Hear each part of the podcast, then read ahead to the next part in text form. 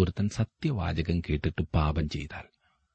ഒരു ശബദം കേൾക്കുന്നതിനെക്കുറിച്ചും ഒരു സാക്ഷി ആയിരിക്കുന്നതിനെയുമാണ് ഇത് സൂചിപ്പിക്കുന്നത്. ഒരു സാക്ഷി ഒരു കാര്യം കാണുകയോ അറിയുകയോ ചെയ്യുകയും ആ സത്യം വേറൊരാളിൽ നിന്ന് മറച്ചുവെക്കുകയോ ചെയ്താൽ അത് ചെയ്യാതിരിക്കുന്നതിലുള്ള പാപമാണ്. ഇന്നും ഈ വിധത്തിലുള്ള പാപങ്ങളുണ്ട്. തങ്ങൾ കൊലപാതകമോ മോഷണമോ നടത്തിയിട്ടില്ലാത്തതിനാൽ തങ്ങളുടെ കൈകൾ വിശുദ്ധമാണെന്ന് ചിന്തിച്ചുകൊണ്ട് ചിലർ പള്ളിയിൽ വരുന്നു. യാക്കോബ പുസ്തകൻ പറയുന്നത് ശ്രദ്ധിക്കുക. നന്മ ചെയ്യുവാൻ അറിഞ്ഞിട്ടും ചെയ്യാത്തവന് അത് പാപം തന്നെ.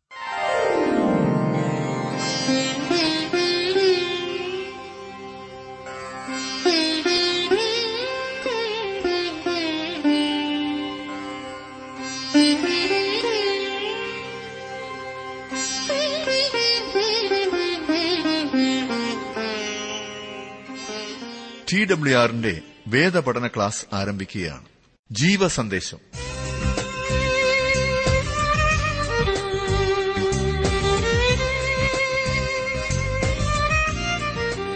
ഇന്നത്തെ പാഠഭാഗം ലേവ്യ പുസ്തകം അഞ്ചാം അധ്യായം ഒന്നു മുതൽ മൂന്ന് വരെയുള്ള വാക്യങ്ങൾ. പ്രാർത്ഥനയോടെ നമുക്ക് ശ്രമിക്കാം സഹോദരൻ ജോർജ് ഫിലിപ്പ് ദൈവോദനം പഠിപ്പിക്കുന്നു.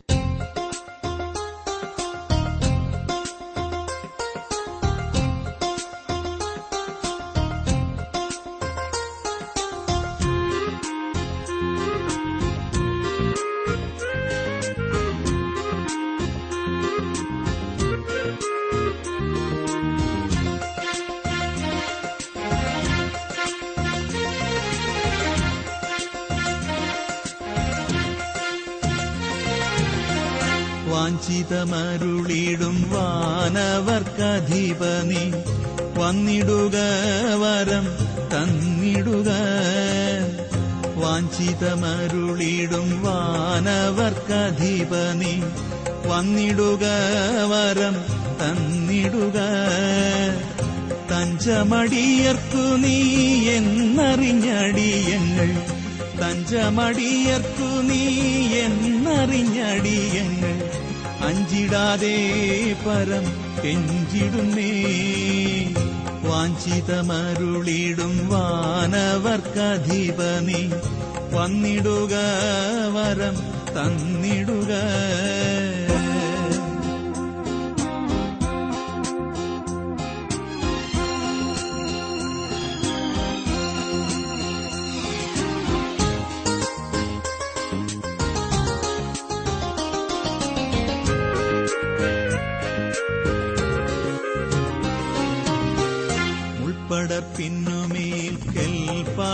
കെൽപ്പാടമർന്നൊരു ചിൽപ്പൊരുളേതയാ തൽപരനേ.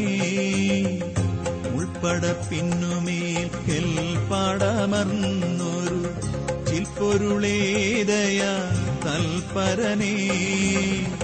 ദർപ്പമെല്ലാം നീക്കി ഉൾക്കലഹം പോക്കി. ദർപ്പമെല്ലാം നീക്കി ഉൾക്കലഹം പോക്കി. സൽപദമടിയർക്കു കാട്ടുക നീ വാഞ്ചിതമരുളിടും വാനവർക്കധിപനി വന്നിടുക വരം തന്നിടുക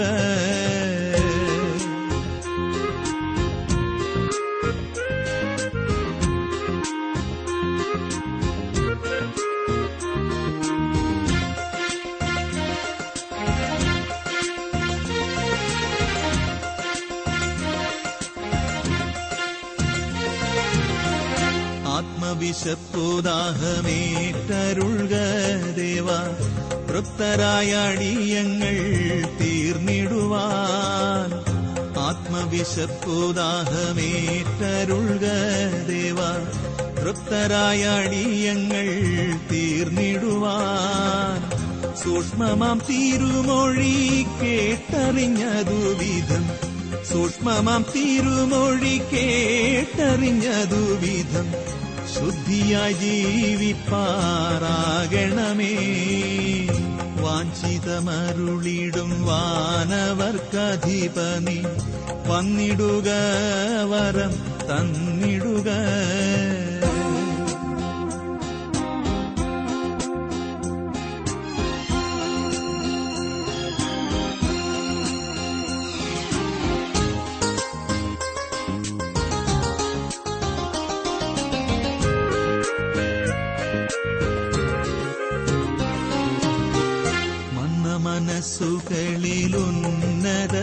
ബലത്തോട് ചെന്നിടണം പരാ നിൻ വചനം.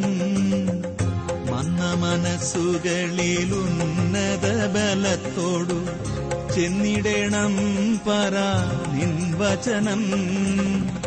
നന്ദിയോടടിയങ്ങൾ നിന്നെ വണങ്ങാൻ. നന്ദിയോടടിയങ്ങൾ നിന്നെ വണങ്ങാൻ.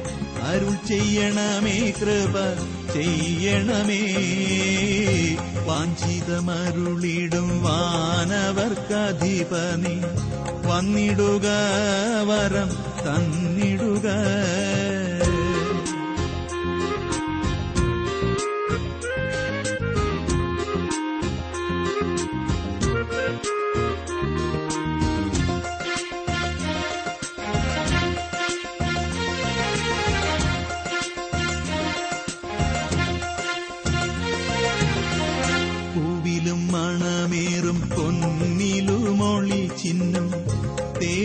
മധുരമേ നിൻ വചനം. പൂവിലും മണമേറും പൊന്നിലുമൊളി ചിഹ്നം തേനിലും മധുരമേ നിൻ വചനം. രാവിലും പകലിലും ജീവനായി ഭവിച്ചു. രാവിലും പകലിലും ജീവനായി ഭവിച്ചു. മൽ ഭാവിയനുഗ്രഹമാകണമേ. വാഞ്ചിതമരുളിടും വാനവർക്കധിപനി. വന്നിടുക വരം തന്നിടുക.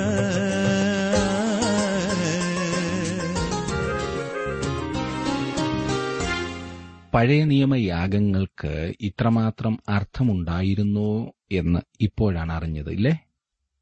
ലവ്യ പുസ്തകത്തിന്റെ ആദ്യത്തെ അഞ്ച് അധ്യായങ്ങളിൽ രേഖപ്പെടുത്തിയിട്ടുള്ള അഞ്ച് അതിപ്രധാന യാഗങ്ങളിൽ ഒടുവിലത്തേതാണ് ഇന്ന് നാം പഠിക്കുവാൻ പോകുന്നത്. അതെ അകൃത്യയാഗം. ഒന്നാം അധ്യായത്തിൽ ഹോമയാഗത്തെക്കുറിച്ച് നാം പഠിച്ചു. രണ്ടാം അധ്യായത്തിൽ ഭോജനയാഗം നാം കണ്ടു. മൂന്നാം അധ്യായത്തിൽ സമാധാനയാഗമായിരുന്നു വിഷയം. നാലാം അധ്യായത്തിൽ പാപയാഗം. ഇനിയും നമുക്ക് അഞ്ചാം അധ്യായത്തിലേക്ക് പ്രവേശിക്കാം. ഈ അഞ്ചാം അധ്യായത്തിന്റെ ആദ്യത്തെ പതിമൂന്ന് വാക്യങ്ങൾ പാപയാഗത്തിന്റെ ഒരു ഭാഗമായി ചില വ്യാഖ്യാതാക്കൾ പരിഗണിക്കുന്നുണ്ട്. ആറ് ഏഴ് ഒൻപത് പതിനൊന്ന് വാക്യങ്ങളിൽ അകൃത്യത്തിന് പാപയാഗം ആവശ്യമാണെന്ന് പറഞ്ഞിരിക്കുന്നു. കാരണം പാപത്തിന്റെ പ്രവർത്തനം പാപ സ്വഭാവത്തിൽ നിന്നുമാണ് ഉടലെടുക്കുന്നത്. ഞാനും നിങ്ങളും അത് ആദാമിൽ നിന്നും പിന്തുടർച്ചയായി പ്രാപിച്ചിരിക്കുന്നു. ഫലത്തിലും വേരിലും കോടാലി വെക്കേണ്ടത് ആവശ്യമാണ്. ഒരു കാര്യം പ്രത്യേകം ഓർക്കണം. പാപയാഗം പാപത്തെ ഒരു സ്വഭാവമായി കാണുമ്പോൾ. ഇവിടെ അകൃത്യയാഗം പാപത്തിന്റെ അപ്രവർത്തനമാണ്. പാപപ്രവർത്തനം. ഈ അധ്യായം മുഴുവനും അതായത് അഞ്ചാം അധ്യായം മുഴുവനും അകൃത്യയാഗത്തെക്കുറിച്ച് പറയുന്നതായിട്ടാണ് നാം ഇതിനെക്കുറിച്ച് ചിന്തിക്കുവാൻ പോകുന്നത്. നാം മറ്റുള്ളവരുടെ അവകാശങ്ങളെ അതിക്രമിച്ചെടുക്കരുത്. സ്വാതന്ത്ര്യം എന്ന വാക്ക് ഇന്ന് ദുരുപയോഗപ്പെടുത്തുകയും ദുഷിക്കുകയും ചെയ്തിട്ടുള്ള ഒരു വാക്കാണ്. സ്വാതന്ത്ര്യമെന്ന് പറഞ്ഞുകൊണ്ട് അനേകം ആളുകളും ചുറ്റിക്കറങ്ങി ജാഥ നടത്തുകയും നാശനഷ്ടങ്ങൾ നടത്തുകയും ചെയ്യുന്നത് നാം കണ്ടുവരാറുള്ള കാര്യമാണല്ലോ. എന്തും എവിടെയും ആരെക്കുറിച്ചും പറയാമല്ലോ. അതെ എന്നെ ശ്രദ്ധിക്കുന്ന സുഹൃത്തെ താങ്കളുടെ മുഷ്ടി ഏതു വശത്തേക്കും കറക്കുവാൻ താങ്കൾക്ക് സ്വാതന്ത്ര്യമുണ്ട്. എന്നാൽ മറ്റുള്ളവന്റെ മൂക്ക് ആരംഭിക്കുന്നിടത്ത് താങ്കളുടെ സ്വാതന്ത്ര്യം അവസാനിക്കുകയാണ് ചെയ്യുന്നതെന്ന് മറക്കരുത്. ഇന്ന് അനേകർക്കും അതൊരു പ്രശ്നമേ അല്ല. തന്മൂലം എന്തുമാത്രം ചിന്താക്കുഴപ്പങ്ങളാണ്. എന്തുമാത്രം പ്രശ്നങ്ങളാണ്. ദൈവത്തിന്റെയോ മനുഷ്യന്റെയോ അവകാശത്തെ അതിക്രമിച്ച് കൈയടക്കുന്നതിനാണ് അകൃത്യമെന്ന് പറയുന്നത്. ദൈവത്തിന്റെയോ മനുഷ്യന്റെയോ അവകാശത്തെ അതിക്രമിച്ച് കൈയടക്കുന്നതിന്. ലംഘനം എന്ന് പറയുന്നത് അതത്രേ. ഉദാഹരണമായി ദശാംശം ദൈവത്തിന് കൊടുക്കാതെ കൈവശം വെക്കുന്നത് ഇസ്രായേലിൽ അകൃത്യമായി കാണിച്ചിരുന്നു. യോശുവയുടെ പുസ്തകം ഏഴാം അധ്യായത്തിന്റെ ഒന്നാം വാക്യത്തിൽ പറഞ്ഞിരിക്കുന്നത് ആഖാൻ ശബദാർപ്പിത വസ്തു എടുത്തതിനാൽ അകൃത്യം ചെയ്തു എന്നാണ്. നമ്മുടെ അകൃത്യങ്ങൾ നമ്മുടെ പാപ സ്വഭാവത്തിൽ നിന്നും ഉടലെടുക്കുന്നതാണെന്ന വസ്തുത നാം എല്ലാം ഇപ്പോഴും ഓർത്തിരിക്കേണ്ടതാണ്. മനുഷ്യൻ പൂർണമായി അധപ്പതിച്ചവനാണ് അവന് ദൈവത്തെ സ്വീകരിക്കുവാനുള്ള യാതൊരു കഴിവോ യോഗ്യതയോ ഇല്ല. തങ്ങൾക്ക് രക്ഷ സമ്പാദിക്കുന്നതിന് വേണ്ടി രക്ഷിക്കപ്പെടാത്ത മനുഷ്യർ ചെയ്യുന്ന പ്രവർത്തനങ്ങളെ സ്വീകരിക്കുവാൻ ദൈവത്തിന് കഴിയുകയില്ല എന്ന് ദൈവം വളരെ വ്യക്തമാക്കുന്നു. അവരുടെ നീതി പ്രവർത്തനങ്ങൾ കറപുരണ്ട തുണി പോലെയാകുന്നു. നിങ്ങൾ എത്ര വാരിക്കോരി മറ്റുള്ളവർ കൊടുത്തു? ഒരു മനുഷ്യന്റെ കഷ്ടപ്പാടിൽ എത്ര വേണമെങ്കിൽ സഹതപിച്ചു? നോമ്പു നോക്കി എത്രയധികം ത്യാഗം ചെയ്തു? അതെ വ്രതം അനുഷ്ഠിച്ച് ഏത് മലയിലോ വിദൂര സ്ഥലത്തോ വയ്ക്കോ എന്നാൽ ഹൃദയത്തിന്റെ ആഴത്തിൽ പാപമല്ലേ ഇരിക്കുന്നത്? ദൈവത്തിന് താങ്കളുടെ ആ നല്ല പ്രവൃത്തിയെ എങ്ങനെ കൈക്കൊള്ളുവാൻ സാധിക്കും? അവൻ നമ്മെ നമ്മുടെ നീതി പ്രവർത്തികളാലല്ല തന്റെ കൃപയാൽ എത്ര രക്ഷിക്കുന്നത്. രക്ഷിക്കപ്പെടാത്തൊരു വ്യക്തിക്ക് ദൈവത്തെ പ്രസാദിപ്പിക്കുവാൻ കഴിയുകയില്ല. അതുകൊണ്ടാണ് റോമാലേഖനം എട്ടാം അധ്യായത്തിന്റെ ഏഴാം വാക്യത്തിൽ നാം വായിക്കുന്നത് ജഡത്തിന്റെ ചിന്ത ദൈവത്തോടുള്ള ശത്രുത്വമാകുന്നുവെന്ന്. അത് ദൈവത്തിന്റെ ന്യായപ്രമാണത്തിന് കീഴ്പ്പെടുന്നില്ല കീഴ്പ്പെടുവാൻ കഴിയുന്നതുമല്ല. യേശു ഈ ഭൂമിയിലായിരുന്നപ്പോൾ മതഭക്തരായ ആളുകൾ ഈ ചോദ്യവുമായി അവന്റെ അടുക്കൽ വന്നു. യോഹനാന്റെ സുവിശേഷം ആറാം അധ്യായത്തിന്റെ ഇരുപത്തിയെട്ടും ഇരുപത്തിയൊൻപതും വാക്യങ്ങളിൽ നാം വായിക്കുന്നത് അവർ അവനോട് ദൈവത്തിന് പ്രസാദമുള്ള പ്രവൃത്തികളെ പ്രവർത്തിക്കേണ്ടതിന് ഞങ്ങൾ എന്തു ചെയ്യണമെന്ന് ചോദിച്ചു. യേശു അവരോട് ദൈവത്തിന് പ്രസാദമുള്ള പ്രവൃത്തി അവൻ അയച്ചവനിൽ നിങ്ങൾ വിശ്വസിക്കുന്നത് എന്ന് ഉത്തരം പറഞ്ഞു. നോക്കണേ അപ്പസ്തോലന്മാരുടെയും ഉത്തരം അത് തന്നെയായിരുന്നു. പ്രവർത്തികളുടെ പുസ്തകം പതിനാറാം അധ്യായത്തിന് മുപ്പത്തിയൊന്നാം വാക്യത്തിൽ നാം വായിക്കുന്നത് കർത്താവായ യേശുവിൽ വിശ്വസിക്കുക എന്നാൽ നീയും നിന്റെ കുടുംബവും രക്ഷ പ്രാപിക്കുമെന്ന് അവർ പറഞ്ഞു. അകൃത്യയാഗത്തെ ഈ വിധത്തിൽ വിഭജിക്കാം. ലവ്യ പുസ്തകം അഞ്ചാം അധ്യായത്തിന്റെ ഒന്നു മുതൽ ആറാം അധ്യായത്തിന്റെ ഏഴ് വരെ അകൃത്യയാഗം അതെ പാപം ഒരു പ്രവൃത്തി എന്ന നിലയിൽ കാണുന്നു. അഞ്ചാം അധ്യായത്തിന്റെ ആദ്യത്തെ പതിമൂന്ന് വാക്യങ്ങളിൽ അറിയാതെ ചെയ്ത പ്രത്യേക പാപപ്രവർത്തനങ്ങളെക്കുറിച്ചാണ് പറയുന്നത്. അഞ്ചാം അധ്യായത്തിന്റെ പതിനാല് മുതൽ പത്തൊൻപത് വരെയുള്ള വാക്യങ്ങളിൽ അറിയാതെ ചെയ്ത സാധാരണ പാപപ്രവർത്തനങ്ങളെക്കുറിച്ച് വായിക്കുന്നു. ആറാം അധ്യായത്തിന്റെ ഒന്നു മുതൽ ഏഴ് വരെയുള്ള വാക്യങ്ങളിൽ മനഃപൂർവമായി ചെയ്ത പ്രത്യേക പാപപ്രവർത്തനങ്ങളെക്കുറിച്ച് വായിക്കുന്നു. ഏഴാം അധ്യായത്തിന്റെ ഒന്നു മുതൽ പത്ത് വരെയുള്ള വാക്യങ്ങൾ അകൃത്യയാഗത്തിന്റെ പ്രമാണമാണ്. അകൃത്യയാഗത്തിന്റെ പ്രമാണം. അറിയാതെ ചെയ്ത പ്രത്യേക പാപപ്രവർത്തനങ്ങൾ. ഇവിടെ പറഞ്ഞിരിക്കുന്ന പാപങ്ങളുടെ പട്ടിക പൂർണമല്ല. എന്നാൽ ഇവ നമുക്ക് ചില ഉദാഹരണങ്ങൾ മാത്രമാണ്. ഇതിനോടുകൂടെ മറ്റനേകം ഉദാഹരണങ്ങൾ പറയാവുന്നതത്രേ. ഇവ വ്യക്തികളുടെ പാപങ്ങളാണ്. സഭയുടെ പാപങ്ങളല്ല. അധിക ഭാഗവും രോഗത്തെക്കുറിച്ചല്ല പിന്നെയോ പ്രതിവിധിയെക്കുറിച്ച് വിശദീകരിക്കുവാനാണ് ഉപയോഗപ്പെടുത്തിയിരിക്കുന്നത്. പാപയാഗത്തിലെ പോലെ യാഗം കഴിക്കുന്ന ആളിന്റെ സ്വഭാവത്തിനല്ല കഴിക്കുന്ന യാഗത്തിന്റെ വിധത്തിനാണ് ഇവിടെ പ്രാധാന്യം നൽകിയിരിക്കുന്നത്. അഞ്ചാം അധ്യായത്തിന്റെ ഒന്നാം വാക്യം ഞാനൊന്ന് വായിക്കാം. ശ്രദ്ധിച്ചാട്ട്. ഒരുത്തൻ സത്യവാചകം കേട്ടിട്ട് താൻ സാക്ഷിയായി കാണുകയോ അറിയുകയോ ചെയ്തത് അറിയിക്കാതെ അങ്ങനെ പാപം ചെയ്താൽ അവൻ തന്റെ കുറ്റം വഹിക്കണം. ഇവിടെ പറഞ്ഞിരിക്കുന്ന പ്രത്യേകമായ പാപങ്ങൾ ഉദാഹരണങ്ങൾ മാത്രമാണ്. ഒരുത്തൻ സത്യവാചകം കേട്ടിട്ട് പാപം ചെയ്താൽ ഒരു ശബദം കേൾക്കുന്നതിനെക്കുറിച്ചും ഒരു സാക്ഷി ആയിരിക്കുന്നതിനെയുമാണ് ഇത് സൂചിപ്പിക്കുന്നത്. ഒരു സാക്ഷി ഒരു കാര്യം കാണുകയോ അറിയുകയോ ചെയ്യുകയും ആ സത്യം വേറൊരാളിൽ നിന്ന് മറച്ചുവെക്കുകയോ ചെയ്താൽ അത് ചെയ്യാതിരിക്കുന്നതിലുള്ള പാപമാണ്. ഇന്നും ഈ വിധത്തിലുള്ള പാപങ്ങളുണ്ട്. തങ്ങൾ കൊലപാതകമോ മോഷണമോ നടത്തിയിട്ടില്ലാത്തതിനാൽ തങ്ങളുടെ കൈകൾ വിശുദ്ധമാണെന്ന് ചിന്തിച്ചുകൊണ്ട് ചിലർ പള്ളിയിൽ വരുന്നു. യാക്കോബ പുസ്തകൻ പറയുന്നത് ശ്രദ്ധിക്കുക. നന്മ ചെയ്യുവാൻ അറിഞ്ഞിട്ടും ചെയ്യാത്തവന് അത് പാപം തന്നെ. ഒരു സാക്ഷി സത്യം പറയേണ്ടതാണെന്ന കാര്യത്തിൽ ശലോമോൻ ദൈവത്തോട് ഇപ്രകാരം പ്രാർത്ഥിച്ചു. ഒരുത്തൻ തന്റെ കൂട്ടുകാരനോട് കുറ്റം ചെയ്യുകയും അവൻ അവനെക്കൊണ്ട് സത്യം ചെയ്യിക്കേണ്ടതിന് കാര്യം സത്യത്തിന് വയ്ക്കുകയും അവൻ ഈ ആലയത്തിൽ നിന്റെ യാഗപീഠത്തിന് മുൻപാകെ വന്ന് സത്യം ചെയ്യുകയും ചെയ്താൽ നീ സ്വർഗത്തിൽ നിന്ന് കേട്ട് പ്രവർത്തിച്ച് ദുഷ്ടന്റെ നടപ്പ് അവന്റെ തലമേൽ വരുത്തി അവനെ ശിക്ഷിപ്പാനും നീതിമാന്റെ നീതിക്ക് തക്കവണ്ണം അവന് നൽകി അവനെ നീതീകരിപ്പാനും അടിയങ്ങൾക്ക് ന്യായം പാലിച്ചു തരണമേ. ഒന്ന് രാജാക്കന്മാരുടെ പുസ്തകം എട്ടാം അധ്യായത്തിന് മുപ്പത്തിയൊന്നും മുപ്പത്തിരണ്ടും വാക്യങ്ങളാണ് ഞാൻ വായിച്ചത്. സഹപ്രവർത്തകനായ ഒരു പാസ്റ്ററുടെ പ്രവർത്തനത്തെക്കുറിച്ച് ചർച്ച ചെയ്യുന്ന ഒരു കൂട്ടത്തിൽ സംഭവിച്ചതിനെക്കുറിച്ച് കേൾക്കുവാനിടയായി. ഈ ആരോപണം നടത്തുന്നവർ നേരിട്ട് കാണാത്തത് ആരോ പറഞ്ഞു കേട്ടതുമായ കാര്യങ്ങൾ അവതരിപ്പിച്ചു. അവർ പറഞ്ഞ പല കാര്യങ്ങളും സത്യമായിരുന്നു. എന്നാൽ അത് മുഴുവൻ സത്യമല്ലായിരുന്നു. അവർ സത്യത്തിന്റെ ഒരു ഭാഗം മാത്രമേ അവതരിപ്പിച്ചുള്ളൂ. മുഴുവൻ അവസ്ഥയും അവർ പറഞ്ഞില്ല. ആ വ്യക്തിയെ ഇടിച്ചു താഴ്ത്തുവാനും കരിതേച്ച് കാണിക്കുവാനും ഉതകുന്ന കാര്യങ്ങൾ മാത്രം. തങ്ങൾ സംഭവം മുഴുവൻ കണ്ടതുപോലെ കാര്യങ്ങൾ പറഞ്ഞു ഫലിപ്പിച്ച് കേൾവിക്കാരെ വിശ്വസിപ്പിക്കുവാൻ ശ്രമിക്കുന്നു. അതാണ് അകൃത്യം. ലംഘനം. പ്രിയ സുഹൃത്തെ താങ്കൾ ആരെക്കുറിച്ചെങ്കിലും ആരോപിക്കുന്ന കുറ്റം നൂറ് ശതമാനം ശരിയാണോ? അതോ തെറ്റാകുവാൻ സാധ്യതയുള്ള വശം മാത്രം എടുത്ത് കാണിച്ച് ശരിയായ വശം മറയ്ക്കുകയാണോ ചെയ്യുന്നത്? താങ്കൾ ആരെക്കുറിച്ചെങ്കിലും അങ്ങനെ പറയുന്നുവെങ്കിൽ പട്ടികയിൽപ്പെട്ടതെന്ന് താങ്കൾ വിശേഷിപ്പിക്കുന്ന മറ്റേതൊരു പാപത്തെക്കാളും വലിയ പാപം ചെയ്യുന്നവനാണ് അഥവാ ചെയ്യുന്നവളാണ് താങ്കൾ. പട്ടികയിൽപ്പെട്ട പാപം എന്ന് പറഞ്ഞതുകൊണ്ട് മനസ്സിലായല്ലോ. നമുക്കറിയാം മോഷ്ടിക്കാൻ പോകുന്നത് കുലപാതകം വ്യഭിചാരം അതെ മദ്യപാനം ഈ വക കാര്യങ്ങളൊക്കെ വലിയ വലിയ പാപങ്ങളാണെന്ന് നാം പറയും. അതൊക്കെ പട്ടികയിൽപ്പെട്ട പാപങ്ങൾ. ഇതൊന്നും നാം ചെയ്യാത്തതുകൊണ്ട് നാം രക്ഷപ്പെട്ടു എന്ന് ചിന്തിച്ചിരിക്കുന്ന ആ പ്രവണത. സത്യം മറയ്ക്കരുത്. എന്റെ ലക്ഷ്യം കാണുവാൻ ഞാൻ തെറ്റുമാത്രം പെരുപ്പിച്ചു കാണിക്കുകയും സത്യത്തെ മറയ്ക്കുകയും ചെയ്താൽ അതിനോളം വലിയ വഞ്ചന മറ്റെന്താണ്? ഏതെങ്കിലും സത്യം മറച്ചു വെക്കുന്നത് പാപമാണ്. നാം സത്യം മുഴുവൻ പറയാറില്ല. ഒരു ഭാഗം മാത്രം പറഞ്ഞിട്ട് അതാണ് മുഴുവൻ സത്യമെന്ന് മറ്റുള്ളവരെ ധരിപ്പിക്കുന്നു. അങ്ങനെ ചെയ്യുന്നത് അകൃത്യമാണ്. അത് ചെയ്യാവുന്ന ഏറ്റവും ദോഷകരമായ പാപങ്ങളിൽ ഒന്നാണ് ദൈവത്തിന്റെ പാപങ്ങളുടെ പട്ടികയിൽ ഒന്നാം സ്ഥാനം ആണ് അതിനുള്ളത് എന്ന കാര്യം നാം ശ്രദ്ധിക്കണം. സദൃശവാക്യങ്ങളിൽ ദൈവം വെറുക്കുന്ന കാര്യങ്ങളുടെ പട്ടികയിൽ വ്യാജമുള്ള നാവും ഉൾപ്പെടുന്നുണ്ട്.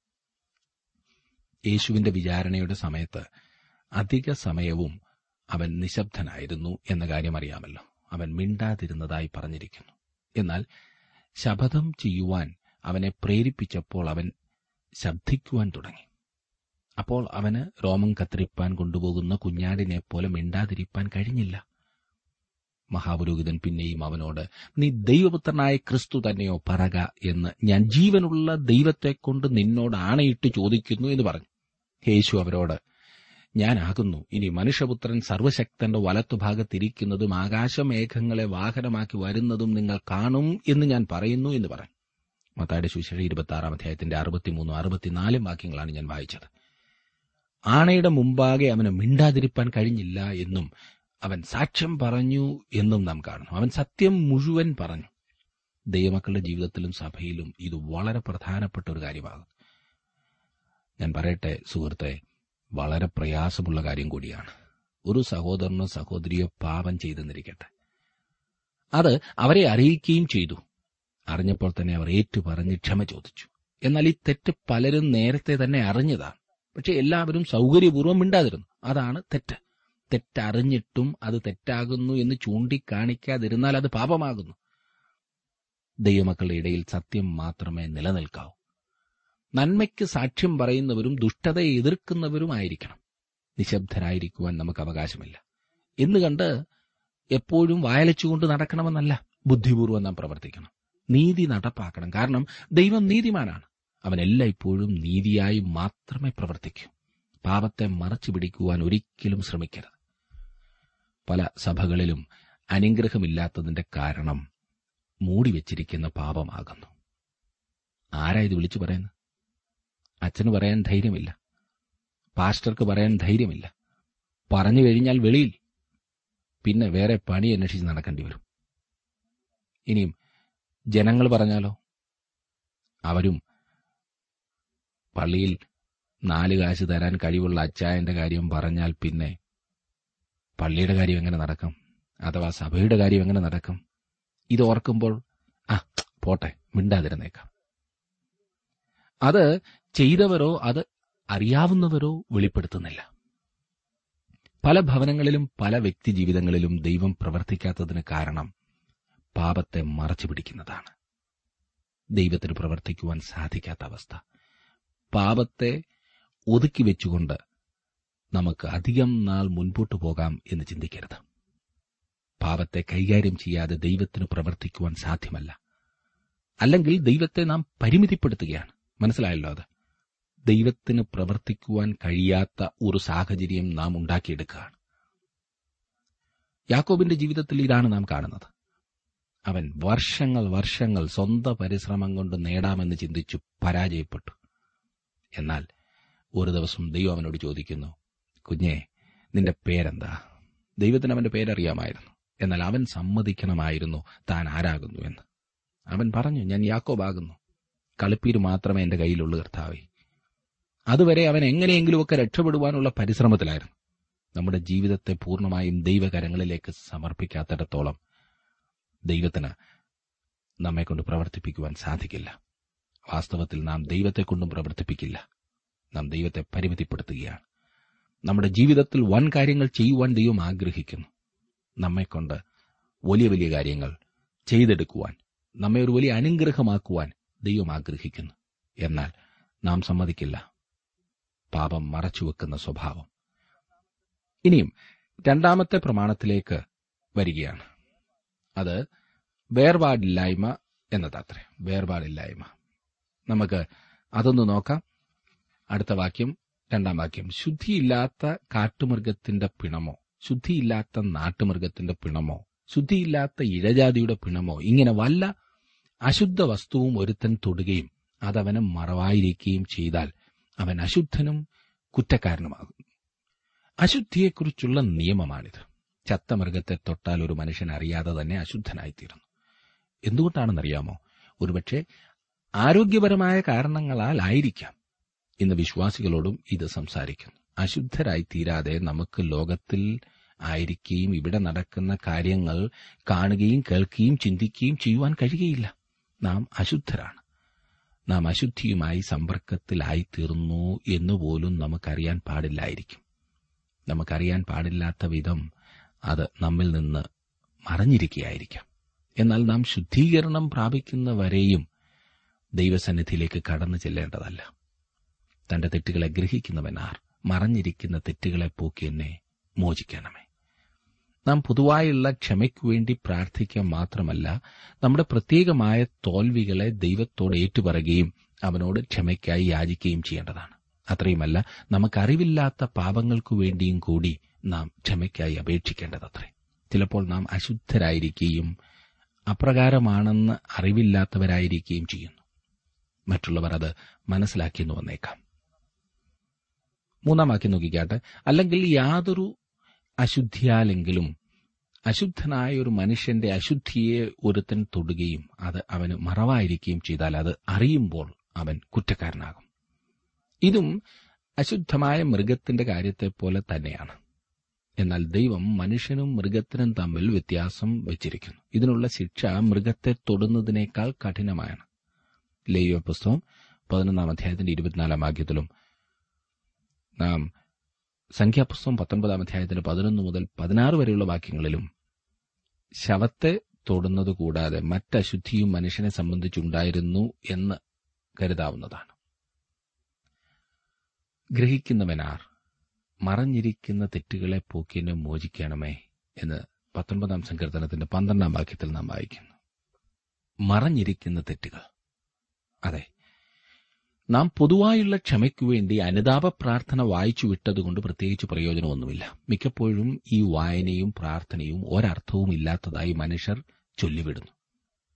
അരിഷ്ടപാപിയായ എന്നോട് ക്ഷമിക്കണമേ എന്ന് പ്രാർത്ഥിച്ചിട്ട് വെളിയിലേക്ക് ഇറങ്ങി വരുമ്പോൾ താങ്കൾ ചെയ്ത ഇന്ന കാര്യം തെറ്റാകുന്നു എന്നാരെങ്കിലും പറഞ്ഞാൽ താങ്കൾ വിട്ടുകൊടുക്കുമോ? അകത്ത് പ്രാർത്ഥിച്ച അരിഷ്ടപാപിയെന്ന്. ഇത് വല്ലതും സമ്മതിക്കുമോ ഇല്ലേ?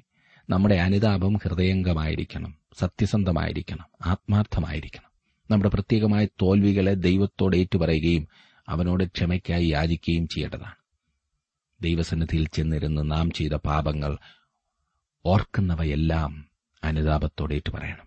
അത്രയുമല്ല നമുക്ക് ഓർമ്മയില്ലാത്ത അല്ലെങ്കിൽ പാപമാകുന്നു എന്നറിയാതെ ചെയ്ത തെറ്റുകൾക്കു വേണ്ടിയും ദൈവത്തോട് ക്ഷമയാചിക്കണം. ചിലപ്പോൾ നാം അശുദ്ധരായിരിക്കുകയും അപ്രകാരമാണെന്ന് അറിവില്ലാത്തവരായിരിക്കുകയും ചെയ്യുന്നു. മറ്റുള്ളവർ അത് മനസ്സിലാക്കിയെന്ന് വന്നേക്കാം. ദൈവത്തിന്റെ വിശുദ്ധിയിലേക്ക് ലക്ഷ്യമിട്ടുകൊണ്ടാണ് നാം വളരുന്നത്.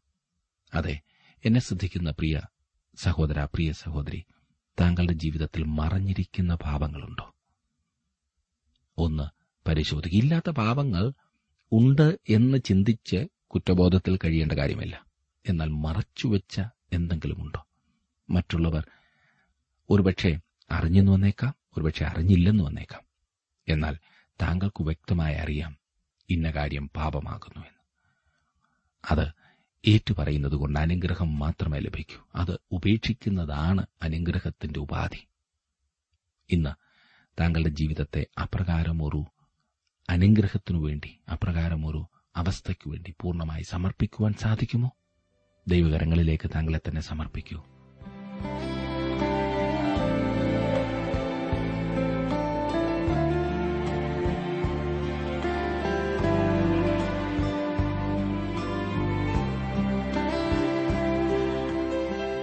ഞങ്ങളുടെ വിലാസം ജീവസന്ദേശം പോസ്റ്റ് ബോക്സ് നമ്പർ മൂന്ന് തിരുവല്ല അഞ്ച് കേരളം. ഞങ്ങളുടെ ഫോൺ നമ്പറുകൾ zero four six nine two seven zero zero two eight four mobile nine four four seven seven six seven three seven eight. ഞങ്ങളുടെ email address Malayalam T T B at radio eight eight two dot com. വെബ്സൈറ്റിലും ജീവസന്ദേശം programme ലഭിക്കുന്നതാണ്. അവർ website W W W dot radio eight eight two dot com